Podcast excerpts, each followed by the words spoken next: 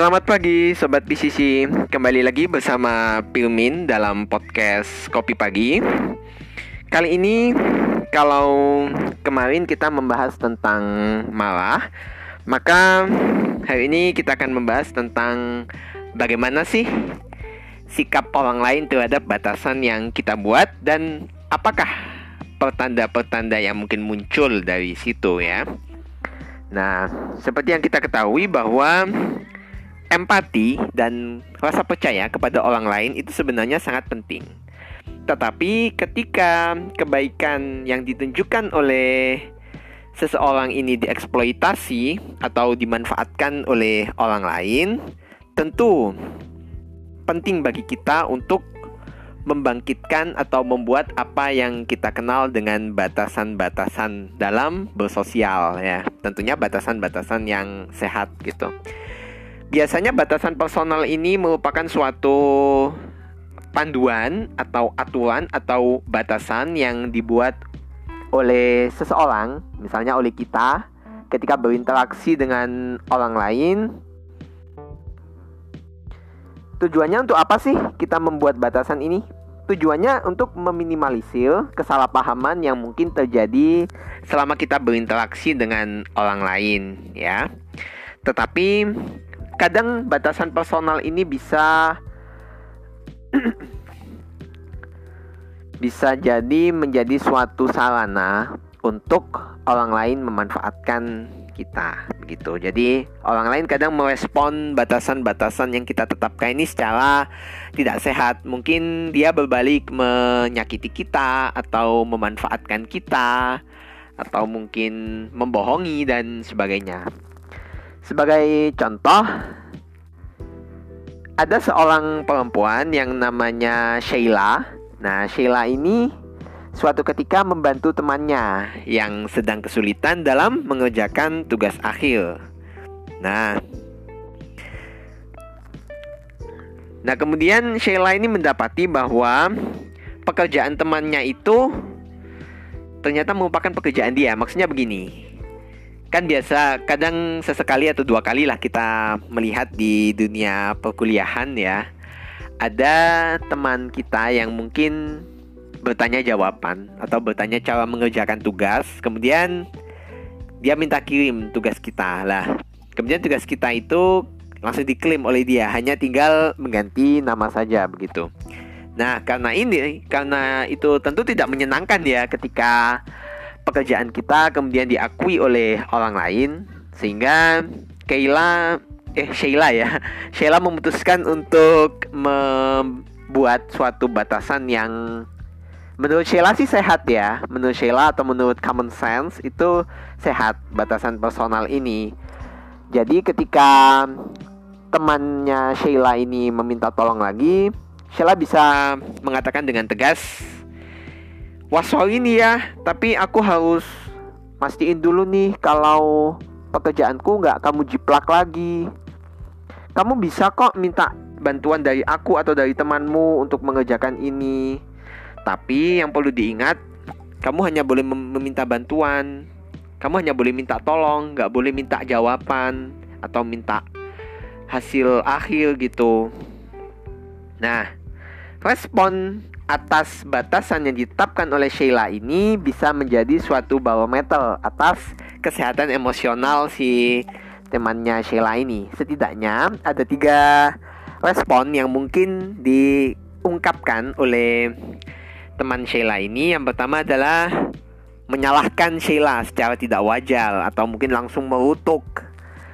Berani-beraninya kamu nuduh aku mencuri pekerjaan kamu. Berani-beraninya ya kamu bilang kalau aku jiplak. Aku nggak jiplak sama sekali. Mungkin seperti itu. Atau yang kedua langsung playing victim. Langsung seperti membangkitkan perasaan bersalah dari si Sheila ini dengan bertindak seolah-olah teman Sheila ini menjadi korban gitu. Contohnya seperti ini. Waduh, sorry banget ya Sheila, aku nggak bisa fokus ngejakannya. Soalnya aku diputusin pacarku nih, jadi aku depresi, aku merasa stres kalau aku harus ngejain sendirian. Akhirnya aku minta tolong sama kamu dan menurutku sih kamu satu-satunya orang yang bisa ku andelin di situ. Kamu inget gak waktu kucingmu ketabrak mobil itu siapa dong yang bawa? Kan aku yang bawa ke dokter hewan. Yang namanya teman kan harus bantu satu sama lain. Kalau aku sudah bantuin kamu ya sekarang kamu dong yang bantuin aku gitu. Sebenarnya nggak ada yang salah di sini ya. Hanya saja ketika kita minta tolong ya kalau kita minta tolong itu nggak usah ngungkit-ngungkit nggak usah terlalu misalnya ngungkit-ngungkit jasa kita atau mungkin langsung menyalahkan keadaan merasa jadi korban dari keadaan merasa jadi orang yang paling menderita gitu ya. Karena hidup bukan perlombaan orang yang paling menderita. Kalau mau minta tolong ya minta tolong aja gitu. Bilang kalau aku nggak bisa di sini sini sini gitu. Gak usah terlalu menyalahkan keadaan yang sebenarnya mungkin tidak berhubungan langsung dengan apa yang ingin kita mintakan bantuan itu. Seperti misalnya putus dengan pacar itu kan gak ada hubungannya sama ngerjakan tugas. Memang sih itu bisa membuat kita stres mungkin atau tertekan depresi dan sebagainya. Tapi tapi kan yang namanya putus dengan pacar kan bukan akhir dari segalanya gitu loh. Bukan juga kalau kamu putus dari pacarmu berarti kamu juga harus putus ngejain tugas kan? Enggak pacar sama tugas gak ada hubungannya kan kemudian yang ketiga ada pendekatan pasif agresif seperti ini. Waduh aku sorry banget nih ya Shell ya. Aku lupa ngundang kamu nih. Karena aku kan tahu sendiri aku mau apa itu namanya rencananya mau makan siang tuh sama teman-teman di kantin. Nah aku tuh lupa nggak ngundang kamu gitu. Aduh pokoknya sayang banget deh. Aduh aku maaf banget ya gitu dan tiga respon ini sebenarnya menempat bisa menempatkan si Sheila ini di posisi yang serba salah begitu. Kalau misalnya dia tetap menetapkan batasan seperti tadi, ya tentu temannya Sheila akan menganggap bahwa Sheila itu jahat atau tidak adil atau nggak mau temenan gitu. Jadi apa yang harus dilakukan oleh Sheila gitu. Kalau misalnya dia harus melepas batasan itu atau menghilangkan batasan itu, ya tentu Sheila akan terus di apa yang namanya istilahnya akan terus dimanfaatkan, akan terus diperlakukan secara tidak baik oleh temannya ini. Seperti menjiplak, mungkin suatu saat dia akan menjiplak lagi.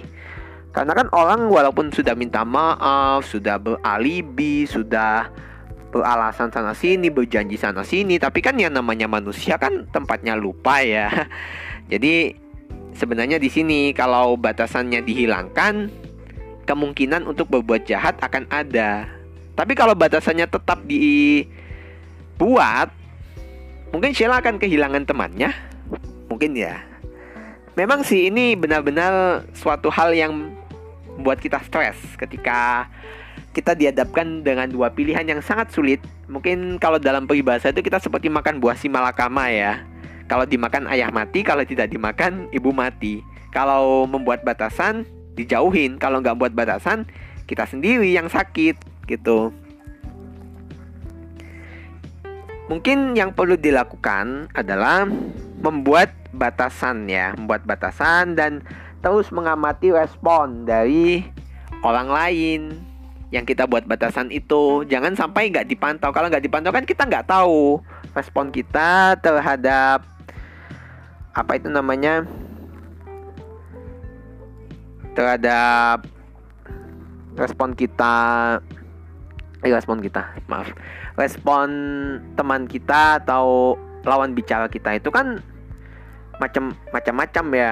Nggak bisa kita perkirakan begitu. Nah, informasi ini sebenarnya bisa membantu kita untuk mengetahui emosi dia seperti apa. Seperti tentu kita harus mengetahui juga emosi kita seperti apa. Tapi penting juga untuk mengetahui perasaan orang lain ketika kita menetapkan batasan dengan dia, begitu.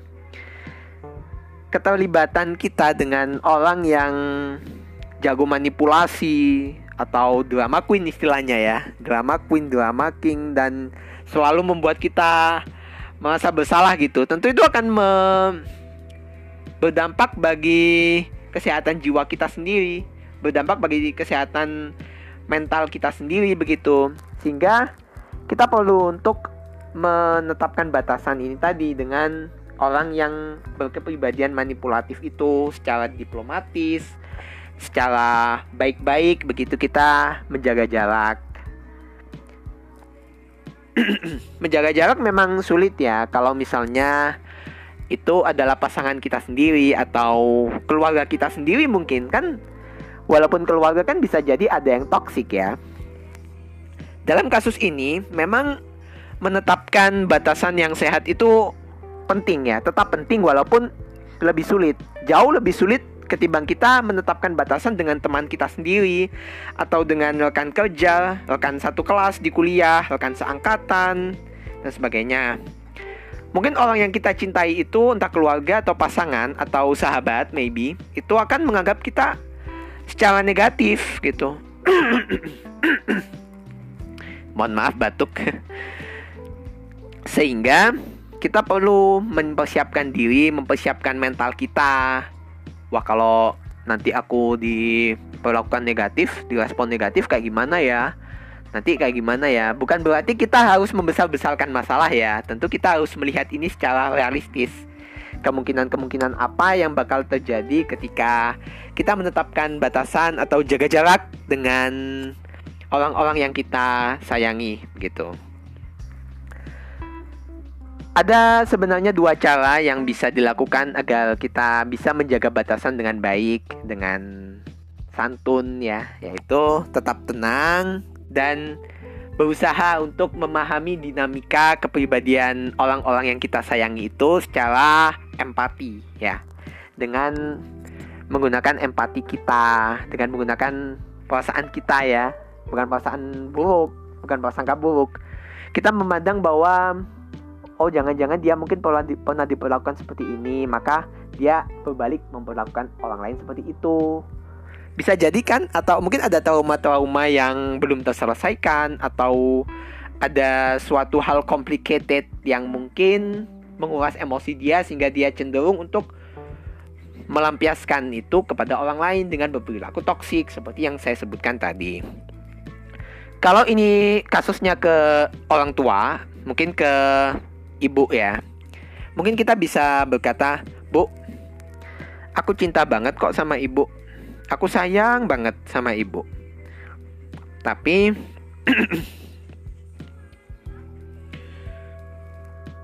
Tapi ketika aku sama teman-temanku, ibu kadang suka jelek-jelekin temanku, suka jelek-jelekin orang orang tuanya temanku. Kalau kutanya pasti ibu marah atau langsung lari ke kamar begitu. Ya aku minta maaf ya Bu ya, aku minta maaf yang sebesar-besarnya. Tetapi ibu juga harus paham bahwa orang yang bersama aku bukan hanya ibu, aku juga butuh teman-teman di luar. Kan ibu kan tidak mungkin mengawasi aku 24 jam. Sedangkan aku sering kali keluar. Mungkin seperti itu ya. Cara untuk me mohon pengertian kepada orang tua ya. Tentu dengan bahasa yang baik ya. Karena kita tidak diajarkan untuk membenci siapa pun termasuk orang tua kita sendiri.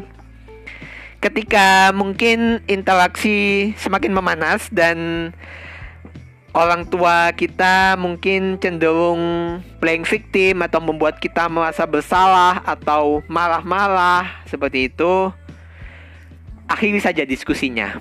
Jangan jangan membalas malah ya sebaiknya jangan dibalas dengan malah ya walaupun kadang mungkin saya sendiri juga suka malah mungkin sama orang tua saya sendiri tapi itu gak boleh ya. Sebenarnya itu gak boleh.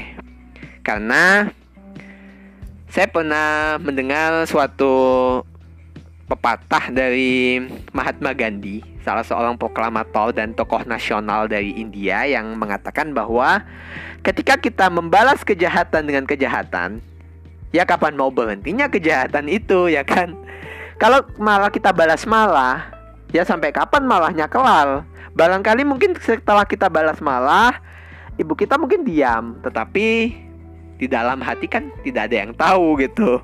Kalau mau tahu isi hati kan harus dibelah dulu dan itu ya nggak mungkin lah kita bukan dokter bedah ya kan. mungkin kita bisa menyampaikan bahwa interaksi yang dibangun, diskusi yang dibangun ini ternyata nggak berhasil, nggak ada juntungannya gitu. Mungkin ibu bisa tenangin diri lah sejenak, biar ibu gak emosi, biar ibu bisa diajak ngomong baik-baik. Karena aku sebagai anak tentu pasti ngajak ibu berbicara secara baik-baik. Mana mungkin sih aku marah sama ibu sendiri gitu. Selain itu, kalau dirasa tidak cukup, kita bisa kok berkonsultasi dengan psikolog atau psikiater atau konselor yang mungkin memiliki pengalaman atau memiliki kompetensi dalam menangani berbagai gangguan ya, terutama ini gangguan kepribadian sih biasanya karena itu tadi. Mungkin salah satu respon yang sehat terhadap suatu batasan yang kita tetapkan bisa digunakan ya. Mungkin saya akan me, saya akan mengungkapkan saya akan mengatakan apa contoh respon terhadap batasan yang kita buat respon yang baik tentunya ya bukan respon yang negatif seperti tadi kalau kita kembali ke kasus si Sheila tadi yang pekerjaannya diambil oleh temannya Mungkin temannya ketika dimarahi Bukan dimarahi sih tadi itu ya. Dikatakan bahwa dia harus jaga jarak gitu aja sih sebenarnya. Mungkin temannya merasakan sakit hati Tetapi dia mampu menghargai batasan yang dibuat oleh si Sheila. Aku minta maaf ya Shell. Aku waktu itu nggak mikir lagi kalau ternyata dampaknya bisa jangka panjang seperti ini kalau aku menjiplak punyamu.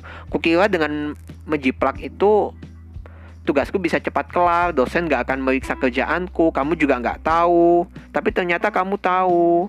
Dan dosen kita juga tahu kalau aku memang yang menjiplak gitu. Sekarang aku paham kok aku terima apa yang kamu katakan tadi. Aku nggak akan deh minta kamu bagiin kerjaanmu lagi ke aku. Tapi kita boleh kan ya? Temenan terus. Walaupun mungkin aku banyak salahnya tapi aku masih mau kok jadi teman kamu respon ini bebas dari excuse, bebas dari alibi atau justifikasi atau alasan-alasan yang tidak penting tadi ya, seperti diputusin pacar atau mengungkit-ungkit apa itu namanya mengungkit-ungkit dia pernah membawa kucing Sheila ke dokter hewan dan sebagainya. Respon ini tidak melibatkan apa itu namanya alasan-alasan yang sebenarnya gak ada hubungannya sama pengerjaan tugas itu tadi gitu. Bahkan teman ini, temannya si Sheila ini sudah mampu memperhitungkan posisi Sheila sebagai temannya yang mungkin tidak terima kalau tugasnya diambil begitu saja. Mungkin kalau teman kita bertindak defensif atau membela diri ya wajar lah ya. Kalau orang disalahkan sebagai refleks kan kita tentu membela diri. Jarang ya ada yang mau ngaku apalagi kalau sesama teman ya. Beda kalau misalnya sama orang-orang yang berotoritas seperti orang tua atau guru, dosen, atasan dan sebagainya. Mungkin kita akan cenderung submisif atau langsung menurut begitu saja. Tapi kalau sama teman mungkin adalah bumbu-bumbu defensif seperti ya aku nggak tahu kalau misalnya dampaknya bakal seperti ini. Tapi aku sadar kok kalau aku salah. Aku seharusnya memang nggak menjiplak pekerjaan kamu. Aku minta maaf ya. Kalau misalnya teman kita ini bisa memiliki alasan seperti itu, bisa mengutarakan permintaan maaf dengan baik, mengakui kesalahan, dan memahami sudut pandang kita, memahami respon kita ketika kita diperlakukan tidak baik oleh mereka, ya itu berarti tandanya mereka adalah pribadi yang jujur. Karena sebenarnya yang dibutuhkan dari manusia bukan manusia yang bebas dari kesalahan karena namanya manusia itu tidak akan bebas dari kesalahan. Ya. Yang bebas dari kesalahan itu hanya Tuhan, nabi, malaikat dan sebagainya. Tapi kalau manusia biasa seperti kita kan pastilah ada salah-salahnya, entah itu sengaja atau nggak sengaja. Tapi Yang paling penting adalah kita mau mengakui kesalahan kita. Teman kita juga mau mengakui kesalahan dirinya sendiri. Walaupun permintaan maaf itu penting untuk mempertahankan hubungan yang sehat, hubungan yang akrab, tetapi batasan batasan kita kepada teman kita sebenarnya nggak perlu dihilangkan. Tetap saja seperti itu. Mungkin kita bisa sedikit menjaga jarak gitu. Apalagi kan teman kita sudah lebih paham dengan perspektif kita, dengan alasan kita untuk menjaga jarak dengan mereka. Jadi sebenarnya ini bisa menjadi suatu ruang bagi kita untuk tetap menjaga jarak namun tetap bersilaturahmi ya. Tetap berteman dan tidak bermusuhan gitu. Serta mungkin kecenderungan seperti ghosting. Kalian tahu kan ghosting? Ya itulah biasanya kalau ada cowok ya ada cowok naksir ke cewek dia langsung DM Instagram minta move ke WA chattingan sampai terjalin rasa nyaman satu sama lain kemudian setelah itu si cowoknya ngilang dikabarin gak ada kabar. Dikabarin centang satu terus gak ada jawaban. Bahkan mungkin sorry sorry ya. Seperti yang saya baca di Twitter tadi ada tweet yang mungkin cukup terkenal dari kalangan mungkin kalian ada yang punya Twitter? Biasanya sih kalian tahu ya Twitter kini yang begitu panas ya bahwa ada orang yang pura-pura meninggal ada seorang pemuda yang pura-pura meninggal. Padahal sebenarnya dia belum meninggal. Dia gak meninggal tapi dia pakai foto nisan palsu yang sayangnya ketahuan. Karena di Google sebenarnya sudah banyak sih foto-foto nisan seperti itu. Nah, ghosting atau penolakan atau apa itu withholding itu sebenarnya bukan suatu batasan ya. Kalau kita menetapkan batasan, caranya bukan ngilang. Caranya bukan ghosting atau langsung memusuhi, menolak, dan sebagainya. Bahkan ketika kita meninggalkan hubungan yang sudah akrab tanpa penjelasan di, di depan, atau kita tidak mau jujur teman kita mungkin tidak mau jujur dengan perasaannya sendiri, itu merupakan perilaku yang tidak bertanggung jawab. Itu adalah perilaku yang sebenarnya nggak baik juga begitu. Itu namanya batasan yang keterlaluan. Ibaratnya kalau di suatu gang ada dua RW, sudah ditetapkan batasannya di sini nih. Tapi kemudian RW yang satu minta batasannya dilebihin lagi. Itu ilustrasinya. Jadi yang namanya batasan itu tetap perlu tapi secara proporsional. Tetap menjaga jarak walaupun sebenarnya kita tidak bermusuhan dengan tanpa menghilangkan pertemanan. Ya seperti kita pada saat pandemi inilah kita menjaga jarak dari teman-teman kita, kita physical distancing tapi tetap hubungan kita tetap baik. Kita juga begitu dengan orang-orang yang mungkin sudah memanfaatkan kita, sudah berbuat jahat kepada kita. Kita boleh menjaga jarak, tapi kita tidak boleh memusuhi terlebih dahulu. Bahkan ketika kita dimusuhi, ya mungkin kita sakit ya, tapi kita harus berusaha bagaimana kita menetapkan batasan dengan baik tanpa harus ada yang tersakiti dan menyakiti tentunya. Begitupun juga ketika kita tidak mau jujur atas perasaan kita sendiri, kita merasa marah tapi kita nggak mau ngaku kalau kita marah, kita merasa kecewa tapi gak mau ngaku kalau kita kecewa, itu merupakan suatu bentuk manipulasi. Rasa sakit itu wajar kok. Diakui saja tidak apa-apa. Malah kalau kita mengaku atau teman kita atau orang lain mengaku kepada kita, sikap yang diberikan kepada uh, orang tersebut mungkin bisa berbeda lah, bisa menyesuaikan dengan kondisi ya, karena manusia kan dinamis. Salah satunya dinamis dalam bersikap. Ketika mungkin teman kita ada yang merasa malah ketika kita menetapkan batasan ya kita mungkin bisa introspeksi apa nih yang salah apa nih yang harus diperbaiki? Beda kalau gak ada yang jujur ya. Kita mau introspeksi seperti apa? Toh kita bukan cenayang kan? Kita juga bukan dukun. Kita juga bukan orang pintar yang bisa meramalkan oh orang ini seperti ini nih. Oh kalau aku baca nih dari auranya dia wah baik nih. Kita bukan seperti itu. Bahkan saya sebagai anak psikologi pun juga nggak bisa seperti itu Saya bukan pembaca pikiran ya dan tidak ada orang yang bisa membaca pikiran. Sebagai contoh, ada seorang pria yang bernama Roni yang mengkhawatirkan hubungannya dengan seorang wanita yang bernama Ana selama empat bulan terakhir. Jadi karyawan si Roni ini, eh bukan karyawan sih ya, bosnya kebalik. Bosnya Roni ini meminta dia untuk pergi ke Malaysia selama tiga bulan untuk melakukan tugas di salah satu kantor cabang begitu dia cinta banget nih, dia cinta mati sama Ana. Dan dia ingin selalu hidup bersama walaupun harus LDL, walaupun harus terpisah jarak Indonesia Malaysia. Nah, si Roni ini berencana untuk pulang ya. Mungkin setiap beberapa minggu sekali atau sebulan sekali pulang ke Indonesia untuk bertemu dengan Ana. Tetapi Ana malah tidak mau diajak berdiskusi tentang ini. Dia berkata, Aku nggak tahu Deron maumu seperti apa. Aku mungkin butuh waktu untuk menyendiri. Walaupun ini tampaknya sebagai suatu batasan, tetapi ini bisa jadi menjadi suatu pendekatan atau upaya pasif agresif dari si Ana untuk menghukum Roni yang sudah dianggap meninggalkan dia begitu. Mungkin si Roni ingin menghargai keputusan Ana untuk menyendiri terlebih dahulu, butuh waktu untuk merenung gitu. Tetapi ketika dia berdiskusi lagi dengan Ana tentang kekhawatirannya ketika menjalani LDR nanti, si Roni akhirnya tahu poin-poin mana yang mungkin menyebabkan si Ana ini takut dengan LDR atau long distance relationship gitu.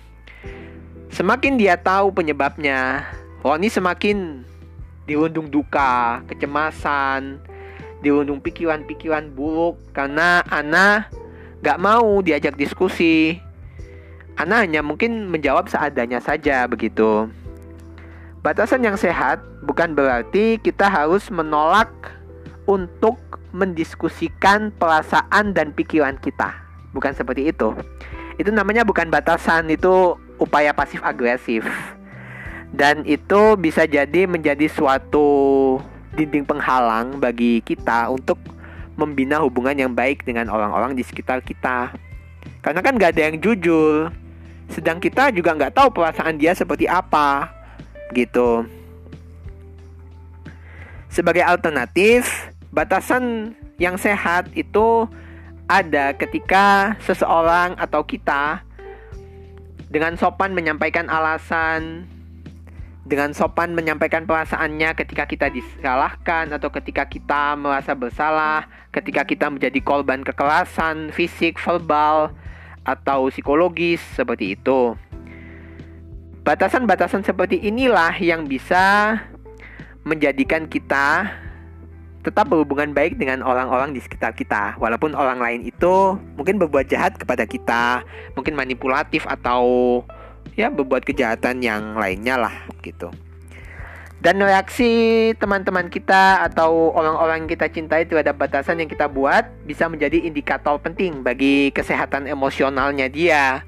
Karena hubungan yang sehat adalah hubungan yang saling memahami satu sama lain, saling berdiskusi, saling mengungkapkan perasaan, menghargai pikiran orang. Kita juga dihargai, kita juga diberi kesempatan untuk menyampaikan dengan terbuka serta terus berjuang untuk mempertahankan itu. Karena yang paling sulit bukanlah membangun hubungan yang baik, tetapi yang sulit adalah mempertahankan hubungan yang baik dengan orang lain. Sekian dari saya, kurang lebihnya mohon maaf. Mungkin kalau ada sedikit selak atau batuk-batuk ya ya mohon dimaafkan karena saya agak kurang sehat kali ini, tetapi saya tetap berupaya untuk bisa berbagi sedikit wawasan, bisa berbagi sedikit ya pengalaman lah, pengalaman secara tidak langsung kepada para sobat PCC di mana pun kalian berada. Terima kasih, selamat pagi.